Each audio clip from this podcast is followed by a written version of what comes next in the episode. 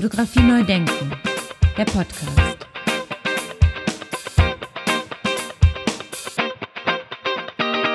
Ja, schönen guten Tag und moin zu einer weiteren Ausgabe von Fotografie neu denken. Ja, mein heutiger Gast passt ganz wunderbar in das Themenfeld, mit dem ich mich gerade sehr intensiv beschäftige, nämlich dem Fotobuch. Thomas Gust wurde 1972 in Bautzen geboren. Von 1989 bis 1993 machte er eine Ausbildung zum Schrift- und Grafikdesigner an der John Hartfield School in Berlin-Wandlitz. Von 1989 bis 2004 studierte er dann Bühnenbild an der Kunstakademie Berlin-Weißensee und arbeitete von 2004 bis 2005 am Burgtheater in Wien. Seit 2016 ist er immer wieder Gastdozent für Fotografie und das Fotobuch an verschiedenen Hochschulen wie zum Beispiel Universität der Künste in Berlin, Fachhochschule Dortmund und Ostkreuzschule für Fotografie auch in Berlin. 2018 gründete er dann gemeinsam mit Anna Druger den Verlag Buchkunst Berlin. Und genau darum wird es heute gehen, lieber Thomas. Herzliche Grüße nach Berlin. Ich freue mich auf das Gespräch. Ja, schönen guten Tag, Andy. Ich freue mich sehr, äh, Gast in deiner Sendung zu sein. Jetzt wollen wir dich mal ein bisschen näher kennenlernen. Erzähl uns mal so ein bisschen, ich habe es ja vorhin schon anmoderiert, aber erzähl uns mal mit eigenen Worten noch mal so ein bisschen, wie bist du denn zur Fotografie gekommen quasi und zum Fotobuch? Ja, so ein bisschen, glaube ich, so bei mir so eine Zeit lang äh, biografisch so eine Art äh, Pinball-Machine-Effekt. Also ich habe Bühnenbild studiert äh, in Weißensee, äh, war besessen von den Möglichkeiten des Theaters als so eine Art direkter, ähm, den Alltag der Straße in, in das Theater, in den direkten Diskurs zu bringen. Äh, Anfang, Mitte der 90er, habe dann ab 98 studiert um dann aber recht schnell über Bühnenbild äh, zum Ausstellungskuration und Ausstellungsdesign für ein, zwei Independent-Ausstellungen, größere Independent-Ausstellungen, die auch gefördert wurden, äh, zu kommen, um dann bei der Fotografie zu bleiben, die ich eigentlich schon als Teenager angefangen habe ähm, und dann die mich dann immer wieder eingeholt hat. Ähm, auch schon im, im Studium, also habe ich Fotografie war eigentlich so das Medium der Umsetzung von Raumdenken, konsequenterweise.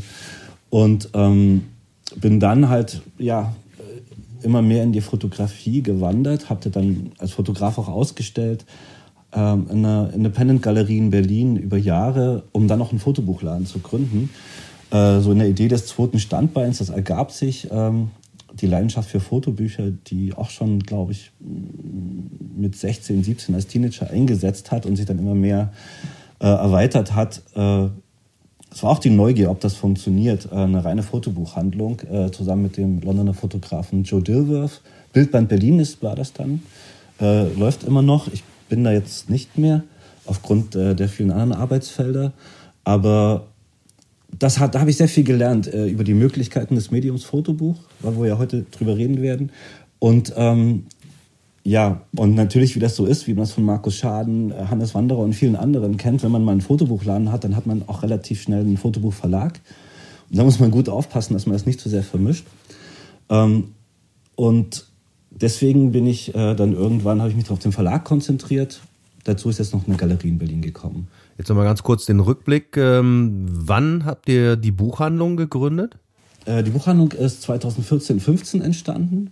Ähm, ein guter Freund, äh, den ich über meine eigene fotografische Ausstellung kannte, Max Erbe, ähm, war, äh, ich glaube, Vertriebschef von Feidon in Deutschland und hat dann gegenüber, relativ gegenüber von der Galerie im Prenzlauer Berg ein Showroom äh, eröffnet für Fotobücher, was natürlich dann für mich so ein Point of äh, Meeting war, äh, wo ich dann echt viel Zeit verbracht habe und ähm, und irgendwann musste er mal zum Messen, hat gesagt, bleib mal da, ähm, kannst du dich mal um den Laden kümmern, du kennst dich ja eh gut aus. Irgendwann habe ich gesagt, hey, nimm doch mal hier dieses neue Buch von Alex Soff rein.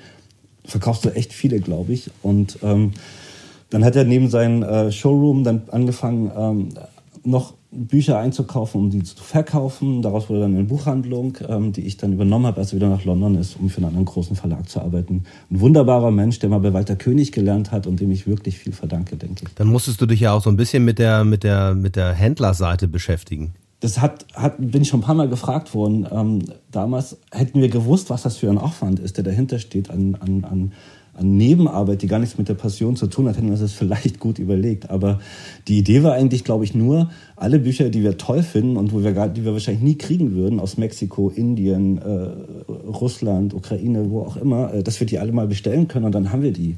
Und dann finden wir, wenn wir die toll finden, dann können wir das auch vermitteln. Und das ist, glaube ich, das Grundmodell. Ähm, analoge Begegnung und äh, leidenschaftliche Vermittlung und Austausch mit anderen, die das auch haben. Genau, dafür braucht es spezielle Räume. Und wann kam dir der Gedanke, jetzt verlege ich Fotobücher selber? Das kam eigentlich ganz konkret mit einer ähm, fotografischen Arbeit. Ähm, 2016 wurde in Moskau das Archiv eines russischen Frontfotografen entdeckt, äh, der die letzten Kriegstage und ersten Friedenstage in Berlin fotografiert hat. Relativ clandestin, das auch nie veröffentlicht hat und das ploppte so auf. Ähm, und ich kannte den ukrainischen Fotografen, der heute noch in Moskau lebt, Arto Bonda, der das Archiv entdeckt hat und uns fragte, ob wir und ich habe zu Arthur gesagt, wow, wir müssen ein Buch daraus machen. Das ist so wichtig. Äh, niemand wollte das scheinbar machen. Mehrere Verlage in Deutschland sind angefragt worden. Und ähm, meine Partnerin in Leben und Verlag, Anna Druger, ähm, die ich kurz vorher kennengelernt habe. Und nach drei Monaten, nachdem wir uns kannten, haben wir dann äh, tatsächlich den Buchverlag gegründet. Ähm, und wegen diesen Bildern tatsächlich. Und haben, es sollte eigentlich noch nur dieses eine Buch geben. Äh, was wir dann gemacht haben, Berlin Mai 1945. Äh, und was wirklich, ähm, vor zwei Jahren wurde die Bilder im Reichstag gezeigt äh, zum Volkstrauertag. Das ist tatsächlich in, in das gesellschaftliche Bewusstsein sind die Bilder gekommen. Die sind doch, glaube ich, mittlerweile sehr bekannt. Und die sind nicht propagandistisch und komplett humanistisch in ihrer Sicht und der Darstellung des Krieges und des Kriegsendes. Und das war eigentlich wichtig. Uns ging es, glaube ich, nur darum, diese Bilder zu veröffentlichen. Naja, und dann kam plötzlich Michael Wolf, den Anna auch kannte, und dann ging es halt einfach immer so weiter. Und irgendwann war es nicht mehr möglich, beides zu machen, parallel.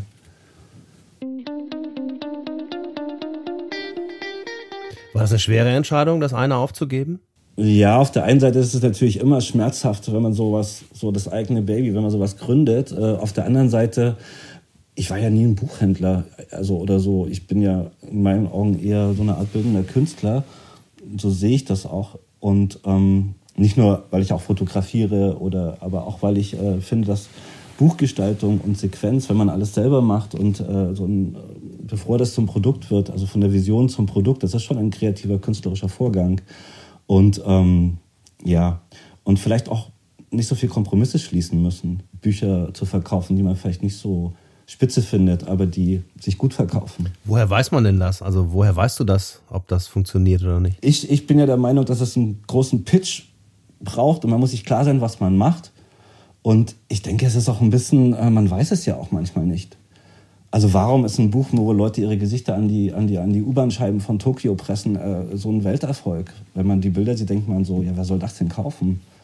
Aber es fasziniert ja, hat ja wahnsinnig viele Menschen fasziniert, äh, Tokyo Compression von Michael Wolf. Das ist auch so ein Paradigmenwechsel, glaube ich, im Verlagswesen, dass äh, diese, sage ich jetzt mal so in Anführungsstrichen, Independent-Themen mittlerweile nicht mehr independent sind.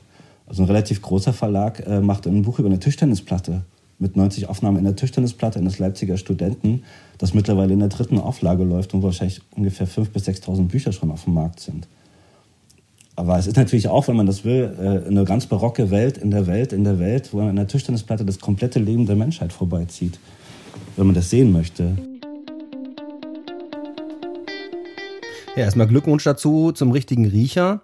Hast du denn nicht auch so ein bisschen dann doch Respekt davor, dass irgendwann ein Titel mal nicht so gut läuft? Mm, klar, aber ich glaube, das ist tatsächlich auch, da muss ich vielleicht mal ganz kurz skizzieren, wie unser Verlag arbeitet. So, weil ich glaube, es gibt ja zwei Arten von Verlagen. Ein Verlag ist ja eigentlich eine Dienstleistungsfirma, die einen Fotografen mit dem Designer zusammenbringt, eine Distribution stellt und äh, wo ein Geschäftsmodell, das ist ein klares Geschäftsmodell. Ein Verlag muss dann eine bestimmte Anzahl von Büchern herstellen, die sich im Markt mehr oder weniger gut verkaufen. Der Fotograf bringt immer einen bestimmten Anteil an Geld mit. Meistens finanziert er das komplette Buch. Und aus diesen Mix äh, kann man mit 20, 25 vielleicht auch schon mit 15 bis 20 Büchern, ähm, glaube ich, so ein, kann man sich finanzieren und auch noch vielleicht wenige Mitarbeiter finanzieren.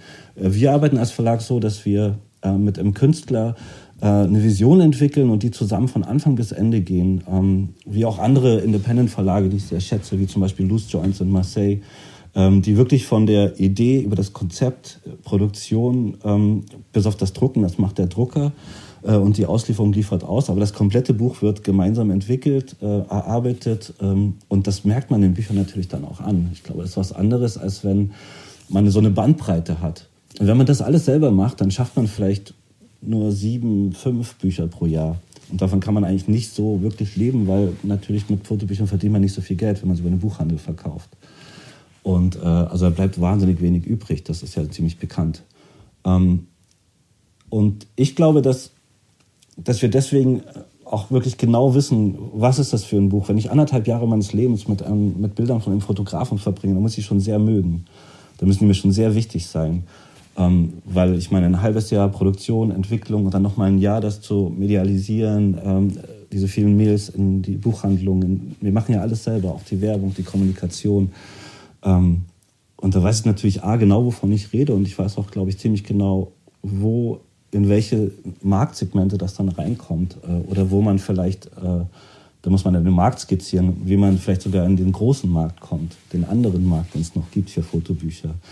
Und was es dafür braucht. Dafür braucht es ein Aussehen, ein Cover. Ähm, alles ist abgestimmt. Also wir, wir erkennen das ja in der Buchhandlung. Wenn man es falsch macht, dann steht ähm, ein Independent-Buch in einer Buchhandlung, wo es gar nicht hingehört aufgrund des Inhaltes oder so. Also da ist es so, das ist ähm, wirklich ein ziemlich großer Pitch. Ich habe das auch in meinem Unterricht, äh, das ist eine acht Stunden Vorlesung, die heißt The Big Pitch oder The Total Pitch sogar, wo wirklich alles drin ist, was es braucht, um zu wissen, wie dieses Buch im am, beim Endkunden im Markt funktionieren wird. Und bisher geht's auf. Ganz kurz nachgefragt, wo unterrichtest du gerade oder was unterrichtest du dann speziell? Ich unterrichte Fotobuchgeschichte, Fotobuchdesign und auch spezielle Aspekte der Fotogeschichte, ähm, wie zum Beispiel postkolonialer Blick, ähm, das Verschwinden von äh, Fotografinnen aus der Fotogeschichte, so kleinere Sachen ähm, an der Ostkreuzschule für Fotografie ähm, und auch ähm, oft in Dortmund und viele Zoom-Vorlesungen während Corona. Nächste Woche bin ich in Cambridge zum Beispiel mit dem The ABC of Photobooks. Wenn ich das richtig verstanden habe, also jetzt die Frage, wie kommst du denn dann zu deinen Fotografinnen oder zu den Autoren? Das heißt, du suchst aus. Ja, ich denke schon. Ähm, manchmal kommen sie auch auf uns zu. Also jetzt gerade einen wunderbaren Fotograf, äh, der uns einfach geschrieben hat dessen Arbeiten wir wahnsinnig beeindruckend fanden. Ich kann auch nicht so richtig drüber reden, weil es noch nicht ganz äh, abgeschlossen ist, die, die, die Sondierung. Ähm, und, aber größtenteils äh, finden wir sie tatsächlich auch.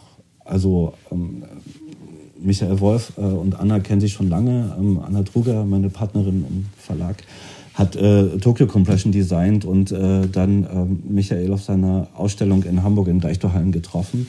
Äh, sein Verleger Hannes Wanderer, mit dem er 17 Bücher gemacht hat, war gerade verstorben. Michael war darüber wirklich sehr zerstört. Wir waren ja alle befreundet. Es war schon ein tiefer Schlag. Die Lücke ist auch immer noch da, glaube ich. Und ähm, ja, dann haben wir gesagt, hey komm, wir machen ein Buch für Hannes. Und dann haben wir ein Buch gemacht. Und wenn man mit Michael Wolf arbeitet, weiß man, dass nach Cheng Chao's Sunrises kam dann das nächste Buch. Und dann ist leider auch Michael Wolf verstorben. Aber ist auch ein gutes Beispiel, wie plötzlich das, die, die Bücher und äh, aus der Öffentlichkeit verschwinden, wenn so ein Fotograf verstirbt und ähm, der Verlag auch nicht mehr existent ist. Pepperoni Books mit Hannes Wanderer. Plötzlich waren die Bücher alle 500 Euro, 600 Euro eines Tages im Netz, signiert noch teurer.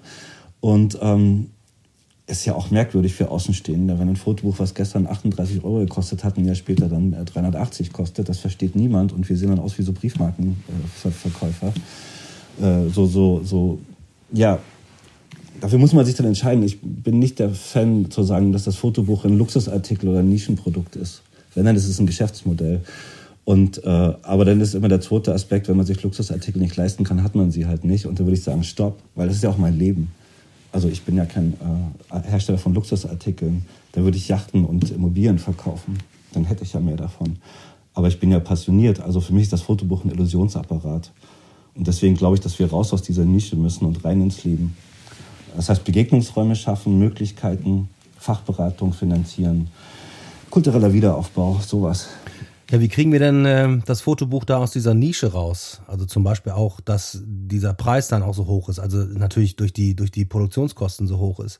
Ähm, dann überlege ich mir das ja vielleicht nochmal, ob ich jetzt äh, für den Preis mir ein Fotobuch kaufe. Genau, und es wird ja immer teurer. Papier wird teurer, im Augenblick explodieren ja äh, alle Herstellungskosten, Lieferkosten. Und äh, ja, Gerd Steidel prophezeit ja, das Fotobuch wird immer teurer werden und ist eindeutig ein Luxusartikel. Aber Luxusartikel haben halt vielleicht nicht die so große gesellschaftliche Relevanz der Veränderung. Also wie viele äh, Fotobücher über Mode sind in der Fotobuchgeschichte verankert, zum Beispiel, oder über Schmuck.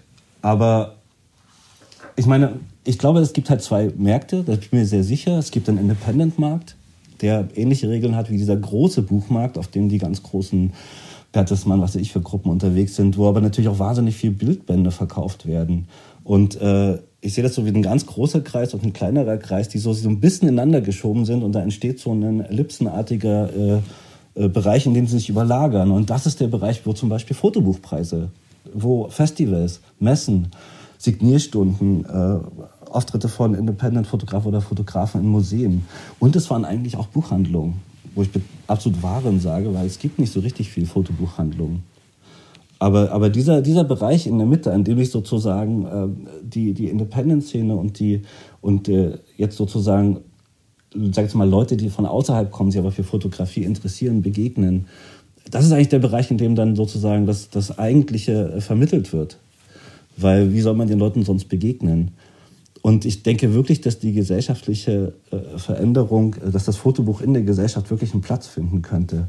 Ich würde das gerne mal ganz kurz ein bisschen ausführlich skizzieren, wenn das geht.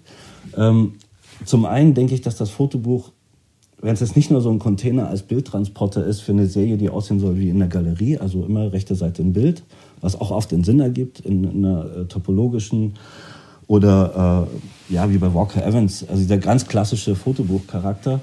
Und dann gibt es natürlich noch das Independent-Buch, was so eine eigene Grammatik, Lesbarkeit hat, äh, auch ohne Text auskommt, ein, ein Storytelling hat und äh, eine ganz groß die fotografische Vielfalt eines Fotografen nochmal wirklich verstärkt. Ähm, das ist aber natürlich schwerer zu verstehen. Ähm, und ich glaube aber, dass diese Bücher eine eigene Möglichkeit von Wahrheit haben. Das Fotobuch, das Buch an sich ist in der Renaissance entstanden, gemeinsam mit dem Theater, mit der Zentralperspektive. Das Fotobuch ist perspektivisch. Das Fotobuch ist in meinen Augen ein Gesamtkunstwerk. Ähm, es es hat Architekturelemente, Perspektive, Aufbau, wenn es nicht sogar Architekturfotografie beinhaltet. Es ist eine Erzählung wie Literatur. Es gibt Fotobücher, die sind wie äh, Hexameter aufgebaut. Es gibt Fotobücher, die sind wie so eine kleine Novelle äh, oder ein gigantischer Roman wie von Dostoevsky. Ähm, das Fotobuch ist aber auch äh, ein emotionales Empfinden, hat einen Rhythmus, hat eine Musik, hat eine Sequenz, äh, kann einen Sound erzeugen. Und äh, Insofern ist das ein Gesamtkunstwerk. Punkt. Und es hat seine eigene Möglichkeit von Wahrheit. Ähm, das Gehirn speichert Bilder ab ähm, mit dem Untertitel, wenn sie in den Nachrichten vorkommen. Ähm, und wenn ich dasselbe Bild im Fotobuch sehe, von der Demonstration mit dem Polizisten, dem Hund, der Frau und dem Kind, ohne den Untertitel lege ich das Bild woanders ab. Habe eine eigene äh, Bewertung. Äh, und das ist das, was ein Fotobuch kann. Das kann weder der Film und das kann, äh, auch, nicht, das kann auch nicht die Nachrichten das finde ich ist so eine Qualität, äh, wofür es sich lohnt, das vielleicht äh, die gesellschaftliche Relevanz zu überprüfen. Hier zum Beispiel, wenn ich jetzt mal mache, das ist der Sound. Sehr streng von äh, The Americans. Und das ist der Sound von einem ganz weichen, frühen Michael Wolf Buch. Aber äh, genau, und ich glaube, dass, dass diese große, äh, diese große Medienverbund in diesem Fotobuch ähm, tatsächlich mehr ist als nur so ein Hobby- oder Freizeitspaß. Genau. Und ich glaube, die Leute verstehen das auch. Das ist meine Erfahrung aus der Buchhandlung, ähm, dass da nicht nur Fotografen und äh, Fotobuchliebhaber hinkommen, sondern kommt eine Sekretärin aus einer großen IT-Firma rein und die sucht ein Geschenk für ihren Chef, der Fotografie mag und hat null Ahnung und steht davor und denkt, oh Gott, was ist das denn? Äh, und sieht die Bilder von Araki oder Dein Abus ähm, und geht dann natürlich mit Gregory Crutzen raus. Und ähm, der, der, der, der freut sich total und dann kommt sie tatsächlich eine Woche später wieder und sagt, ich will das für mich auch haben. Ich fand das so toll. Ich habe sowas noch nie gesehen. Dann kommt sie zwei Wochen später wieder und sagt, zeig mir mal deine drei Lieblingsbücher. Und mittlerweile hat sie 80, 90 Bücher und sagt, das ist für mich, das tut mir so gut, weil ich da nicht auf den Rechner gucke, sondern auf ein richtiges Bild. Und ich meine, das ist zum Beispiel was, wo ich dann immer gedacht habe, hey, why not? Das könnte doch irgendwie ein schönes Modell sein. Und das ist mir tatsächlich sehr oft passiert. Ja, nur noch mal zur Erinnerung. Also du sprichst jetzt nicht von 1995, sondern von 2019, 20. Wie kommen wir denn dann an die Leute ran? Also wie ist das mit der Distribution sozusagen? Wie, wie kommen wir, wie erreichen wir das Publikum, weil das jetzt alles online zu stellen und einfach das Buch, Buch durchzublättern, reicht ja dann irgendwie nicht. Haben wir ja versucht. Ja, das, das, das ist das eine der großen Fragen unserer Tage natürlich. Also die ähm, sozusagen in diesem ganzen Paradigmenwechsel, die wir erleben, äh, auch ganz unabhängig vom Digitalen, auch natürlich, wie sich der Markt verhält, wie sich Verlage verhalten, ist wirklich die grundsätzliche Frage, wenn wir das erreichen wollen, was wir gerade skizziert haben, äh, wie äh, die Medialisierung und die Sichtbarmachung analoger Medien im Zeitalter ihrer digitalen Wahrnehmung und Repräsentation an sich funktionieren kann. Wie können wir ein analoges Medium, was über genau diese Aspekte von Klang, Haptik äh, und direkter Begegnung, wenn man ein Buch aufschlägt, äh, wie kann das äh, sich übertragen, wenn wir Fotobücher auf Slidern im Internet entdecken, äh, auf, in, in, kurzen Vimeo-Clips. Ähm, das sind ja keine, ähm, damit kann man das ja nicht transportieren. Das wäre wie, es gibt ja auch kein Geruchsfernsehen. Das funktioniert halt noch nicht. So. Ähm, klar, also, aber, aber wirklich tatsächlich ist, ähm, es hat ja einen Einfluss. Ähm, jedes Medium in einem anderen Medium nimmt dessen, äh, nimmt, was in einem anderen Medium eingebettet ist, nimmt ja dessen Gestalt irgendwann an. Sagen zumindest Chaos-Theoretiker wie Mantura. Und ich glaube, dass tatsächlich, also mittlerweile gibt es Verlage, die sagen, ähm, da die Fotos zuerst auf Smartphones und das ganz kleine Bildchen wahrgenommen werden, müssen wir auf den Cover nur noch ganz große Schrift haben oder ein ganz großes Bild. Das wird tatsächlich auch praktiziert von vielen Verlagen und Designer richten sich ein. Ähm, und ich finde, das ist falsch. Also ein Cover ist Verführung und nicht äh, Plakat. Aber Genau, und Independent-Bücher, die so einen schwarzen Fleck mit einem roten Punkt auf dem Cover haben, wenn sie würden sich im regulären Buchhandel sehr schwer tun auch wenn der Inhalt sensationell ist. Müssen wir dann, Thomas, eine Buchhandlungskette, eine Fotobuchhandlungskette gründen? Wobei diese Buchhandlungskette muss ja dann auch wieder durchfinanziert werden mit Mitarbeitern, Orten und so weiter. Genau, aber Durchfinanzierung ist wahrscheinlich das richtige Wort. Also ähm, vielleicht, also wenn es für Theatersubventionierungen gibt, warum gibt es sie nicht für das Fotobuch? Also so mal ganz kess gefragt. Also wenn, wenn wenn, wir, wenn dieses Medium wirklich so eine Bedeutung hat und so eine gesellschaftliche Relevanz haben kann, dann müssen wir das in, die Gesellschaft reintragen. Und ähm, dann muss es eigentlich eine, ähm, ja, da muss es eine, eine, Bezahlung geben, muss es einen Ausgleich geben. Ähm, ich glaube sehr an die Vision in der gesellschaftlichen Relevanz von Fotobüchern. Äh, es muss allerdings ein Ende des Nullsummenspiels geben. Dass die Drucker nichts verdienen, Verlage nichts verdienen, also Independent-Verlage nichts bis gar nichts verdienen äh, Rezensenten, Fachverkäufer, die müssen halt finanziell unabhängig sein. Wenn jemand äh, vom Verlag Bücher geschickt bekommt und einen kleinen Obolus, äh, die zu besprechen, dann wird er die wahrscheinlich nicht kritisieren, auch wenn er sie nicht gut findet. Ähm, wenn eine Buchhandlung 20 Stück von Stephen Shore bestellt, weil er weiß, er verkauft die gut, dann schreibt er, das ist wirklich genauso wichtig wie das Buch äh, aus den 70ern. Und man denkt so, naja, das braucht eigentlich niemand, aber es ist halt Stephen Shore zum Beispiel. Aber ähm, ohne das jetzt kann ja jeder für sich entscheiden. Aber es ist tatsächlich so, dass man äh, nicht nur über den eigenen Geschmack gehen kann. Aber grundsätzlich fände ich das doch interessant, wenn ich zu Talier reinkomme und da ist so ein Regal mit Independent-Büchern und äh, die kosten genauso viel wie die anderen Bücher. Der Verkäufer kennt sich aus und es hat einen Anreiz, diese Bücher reinzunehmen, auch wenn er weiß, dass sie erstmal äh, nicht so, sich nicht so viel verkaufen wie das neue Buch von äh, Juli C. Aber vielleicht lernt er andere Leute kennen und kann irgendwie das, äh, es muss Anreize geben, also vielleicht das, äh, also das Display seines, seiner, seiner Fachhandlung erweitern und vielleicht selber Freude dran. Erlebe ich auch in viele Buchhandlungen. In Berlin gehe ich ja mit meinen Büchern gerne in eine Buchhandlung, stelle die vor und dann entdecke ich, dass äh, die Leute sagen, boah, das ist ja wie ein Roman wenn ich sie wieder treffe oder so. Also die Verkäufer, die hat vorher sich noch nicht so tief da drin gesteckt haben. Ist auch das Problem, dass wenn die Leute sagen, mit Roman, der kostet 12,90, das Fotobuch kostet 48 oder 68 Euro, dass äh, meine Kunden sind nicht bereit, so viel Geld zu bezahlen. Und wenn wir es für alle machen wollen, dann muss es für alle bezahlbar sein. Das ist ja ganz einfach. Und deswegen ähm, muss das anders finanziert werden am Ende des Tages. Aber das ist, wie gesagt, eine Vision. Ähm, aber warum nicht? Subventionsmodelle, ich finde das gut. Ähm, sonst bleiben wir in der Nische und die beruht auf Selbstausbeutung und Leidenschaft. Ich meine, Moholy Notes hat vor 100 Jahren ein neues Sehen propagiert. Also warum nicht wir auch? Let's go. Fotografie neu denken. Der Podcast. Wo würdest du dir denn wünschen, dass das Fotobuch mehr stattfindet oder wo es mehr präsentiert wird? Ah, ja, ich wünsche mir schon, dass das, was so diese Festivals, diese Buchclubs, diese kleinen äh, uniken, uniken Einheiten sind, dass sich das vielleicht noch mehr öffnet und ähm, dass es mehr Räume gibt dafür, dass es mehr Begegnungen gibt. Weil ähm, wie gesagt, ich glaube ja nicht an solche Bubbles. Äh, das, das, das mag so sein, aber im Grunde genommen sind das eigentlich Netzwerke. Ähm, und äh, das gab es auch schon immer. Also, also äh, Robert Delpierre hat sich mit Matisse und Cartier-Bresson getroffen und dann haben sie sich über Julian Schrofer, holländisches Design, unterhalten und diese komische neue Pop-Art war vielleicht, keine Ahnung, so. Ähm, und das war keine Bubble, sondern das war halt ein, ein, ein Kreis von Enthusiasten, wie 100 Jahre vorher die Impressionisten.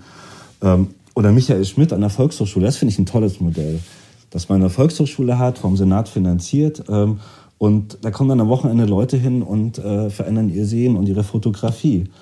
Und ich kenne, also es gibt nicht so viele Bücher von diesen Amateuren, die zu Michael Schmidt gekommen sind und den Fotografen, aber manche dann doch.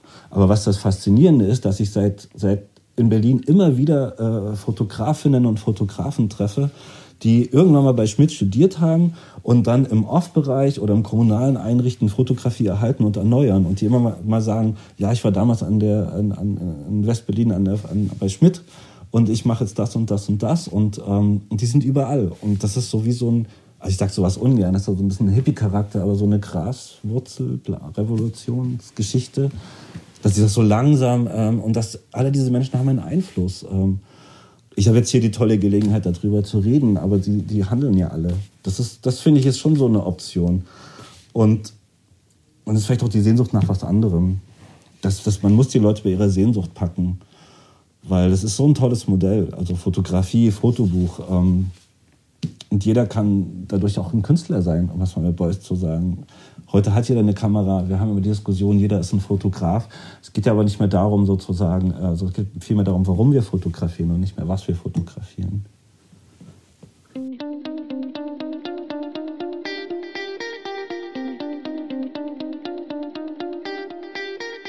Aber grundsätzlich äh, finde ich, wir müssen diesen äh, direkte Begegnung, persönliches Gespräch, das ist ein bisschen wie, ähm, wie ja, in jeder Revolution. Du musst jeden erreichen, du musst auf die Dörfer gehen. Also die Kommunisten haben das ja irgendwie ganz gut hingekriegt, irgendwie in den 20er Jahren irgendwie so eine Massenbewegung aufzubauen.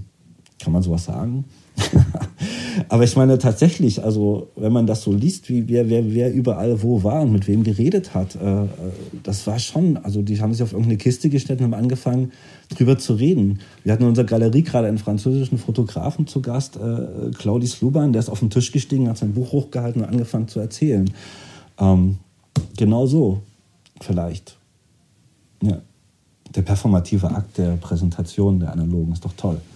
Ja, dafür haben wir doch genau die richtige Zeit jetzt auch. So ein bisschen, weil zum Beispiel per Zoom kann ich doch auch ganz wunderbar mich quasi virtuell auf diese Plattform stellen. Mm, ich finde, also meine Erfahrung mit Studenten ist, dass es ein großer Unterschied zwischen einer Zoom-Vorlesung, die trotzdem irgendwie äh, funktioniert, funktional ist, aber mit den Studenten zusammen ein Fotobuch anzuschauen und sie es selber aufschlagen dürfen und äh, also, also dieser ganze Verbund an, an, an haptischen und visuellen Erfahrungen in der direkten Begegnung ist was anderes natürlich. Es ist wie mit, wenn man jemanden kennenlernt und verliebt ist, dann kann man skypen oder man kann nebeneinander aufwachen. Das ist ein kleiner Unterschied, denke ich. Also es braucht das Analoge, es braucht das Haptische. So. Und das ist ja auch mit Büchern so. Also mir geht das schon so. Ich sehe ein Buch und sage, okay, ich habe mir schon sieben Bücher gekauft, das geht jetzt nicht mehr. Also ich habe auch nur ein limitiertes Budget und ich bin jetzt auch nicht so der massive Bucheinkäufer wie andere. Ähm, aber dann sitzt man im Zug, fährt zurück aus Prag und denkt die ganze Zeit, verdammt, das war so gut. Das, und dann ruft man an und lässt sich dann doch schicken oder fährt zurück, je nachdem, wie gut das Buch war. Ähm, das passiert mir schon. Ich glaube, manchmal brauchen Bücher auch so, eine, so einen Nachhall, bis man es überhaupt versteht, bis es einen wirklich ergreift. So. Genau. Ja. Das, bei mir ist das so. Ich kann immer nicht sofort sagen, yes, das ist es. Manchmal kommt das erst am nächsten Tag, dass ich denke, wow, das war dann doch wirklich gut. Deswegen braucht es auch bei Portfolio-Reviews oder bei Begegnungen mit Fotografen immer auch eine Zeit, äh, finde ich, bis Dinge wirken. So. Das ist die große Schwierigkeit und das Können, das so schnell zu sehen und zu entscheiden. Da sind wir wieder bei den Gatekeepers, was ja auch wichtig ist. Die Leute, die, wie funktioniert ein Independent-Buch heutzutage in dem Buchhandel? Wenn alle das digital kaufen, muss es ja digitale Leute geben, die das sozusagen äh, promoten oder die das überhaupt sichtbar machen. Und das sind ja ganz tolle Leute. Brett Feuerhelm, Jörg Kohlberg, äh, Jutta Schladek, äh, äh, mit ihren Webseiten, ihren äh, digitalen Bookshelves äh, und die dann schon wirklich versuchen, digital herzustellen, wie man ein Buch aus dem Regal zieht und aufmacht und sich angucken kann. So. Aber das wird irgendwann ist das so eine so große Beschäftigung, dass man das gar nicht mehr finanzieren kann und dass man davon auch nicht leben kann. Da sind wir wieder beim Ursprung. So.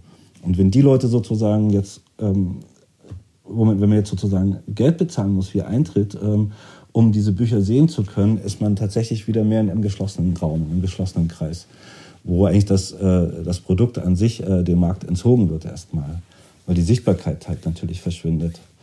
Ähm, auf der anderen Seite müssen diese Leute finanziert werden. Ich sehe im Independent-Bereich, äh, wie sollen wir Bücher verkaufen, wenn wir nicht die freien, äh, kostenlosen Kanäle haben? Und die sind alle digital. Facebook, Instagram etc. Facebook war früher eine sensationelle Verkaufsplattform.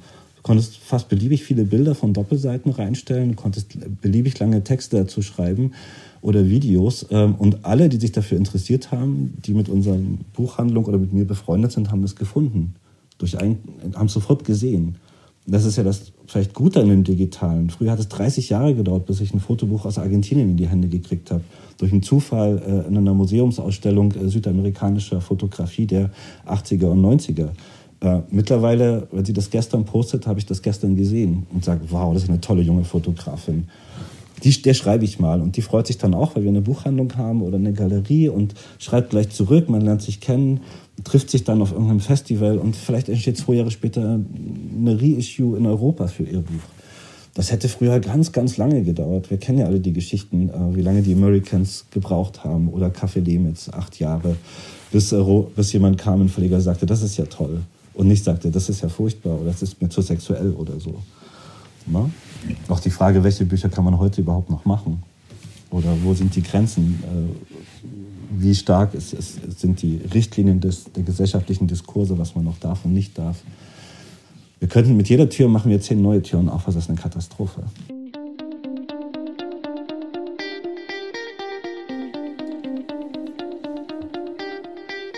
Daraus äh, verstehe ich ein ganz klares Plädoyer von dir jetzt, äh, dass äh, das Medium Fotobuch, das Fotobuch als Medium mehr anerkannt wird und dann natürlich auch schon in der Schule Platz finden muss. Also dass wir auch viel mehr Fotobücher im Unterricht haben. Ja, das ist eine Möglichkeit, also wenn es Erziehung braucht, klar, oder, oder sein sollte. Aber es ist ja in der Musik genauso.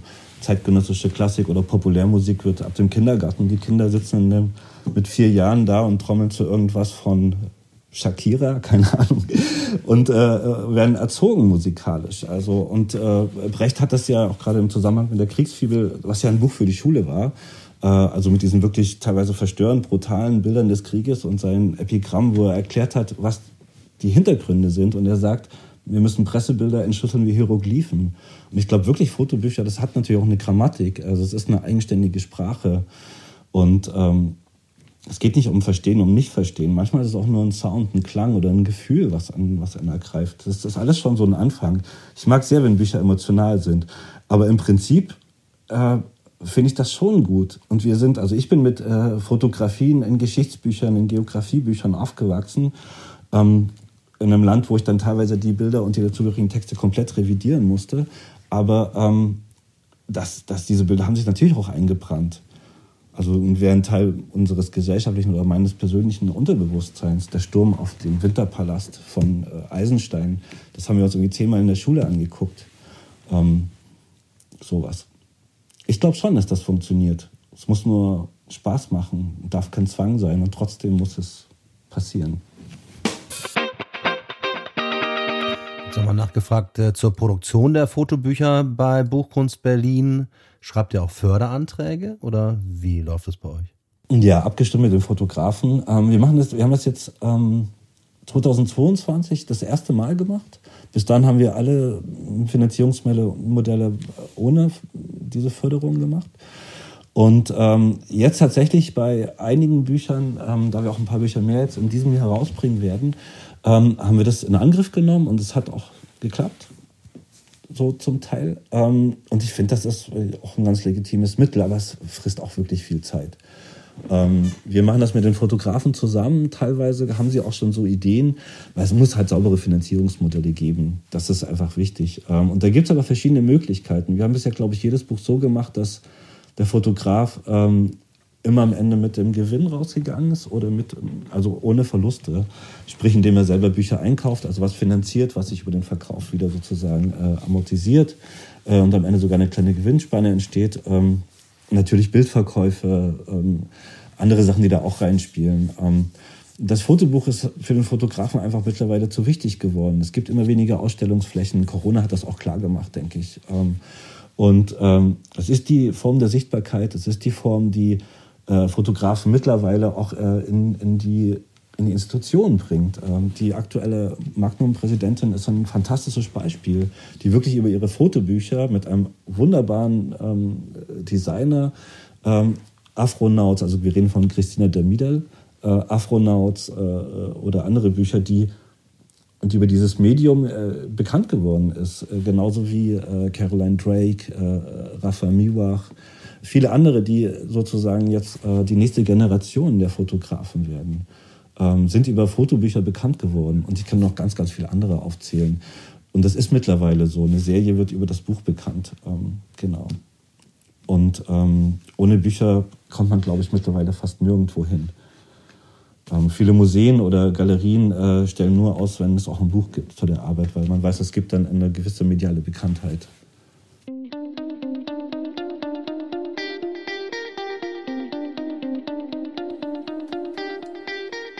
Lieber Thomas, vielen Dank für das Gespräch. Hat mich sehr gefreut und ich hoffe, wir treffen uns demnächst irgendwo, auf irgendeiner Messe zum Beispiel, wieder. Würde mich sehr freuen. Dankeschön. Ja, vielen Dank, Andy. Das war wirklich äh, die Zeit ist verflogen und äh, ja, ich hoffe, wir sehen uns und auch alle Zuhörer vielleicht in unserer Galerie Buchkunst Berlin oder mit dem einen oder anderen Fotobuch äh, auf den äh, relevanten Messen aus unserem Verlag. Würde mich sehr freuen. Auf jeden Fall hat es wahnsinnig viel Spaß gemacht. Pass gut auf dich auf. Ciao.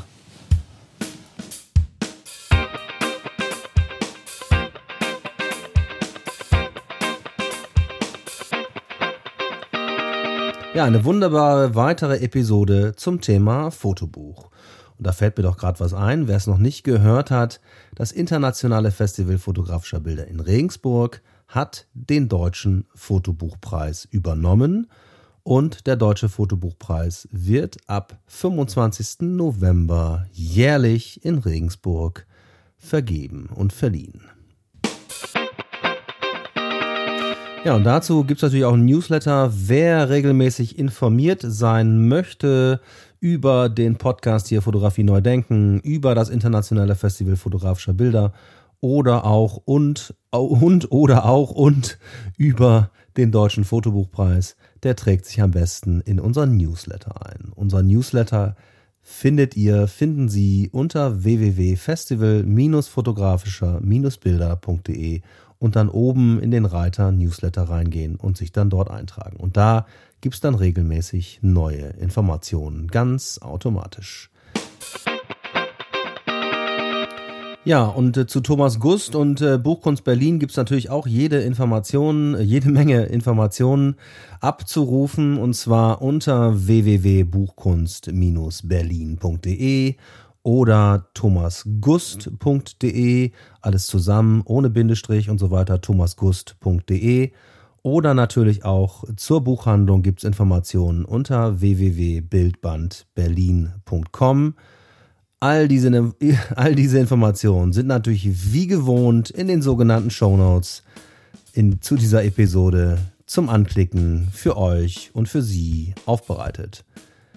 Alles Gute, bis dahin, gesund bleiben da draußen und bis zum nächsten Mal. Ciao, ciao.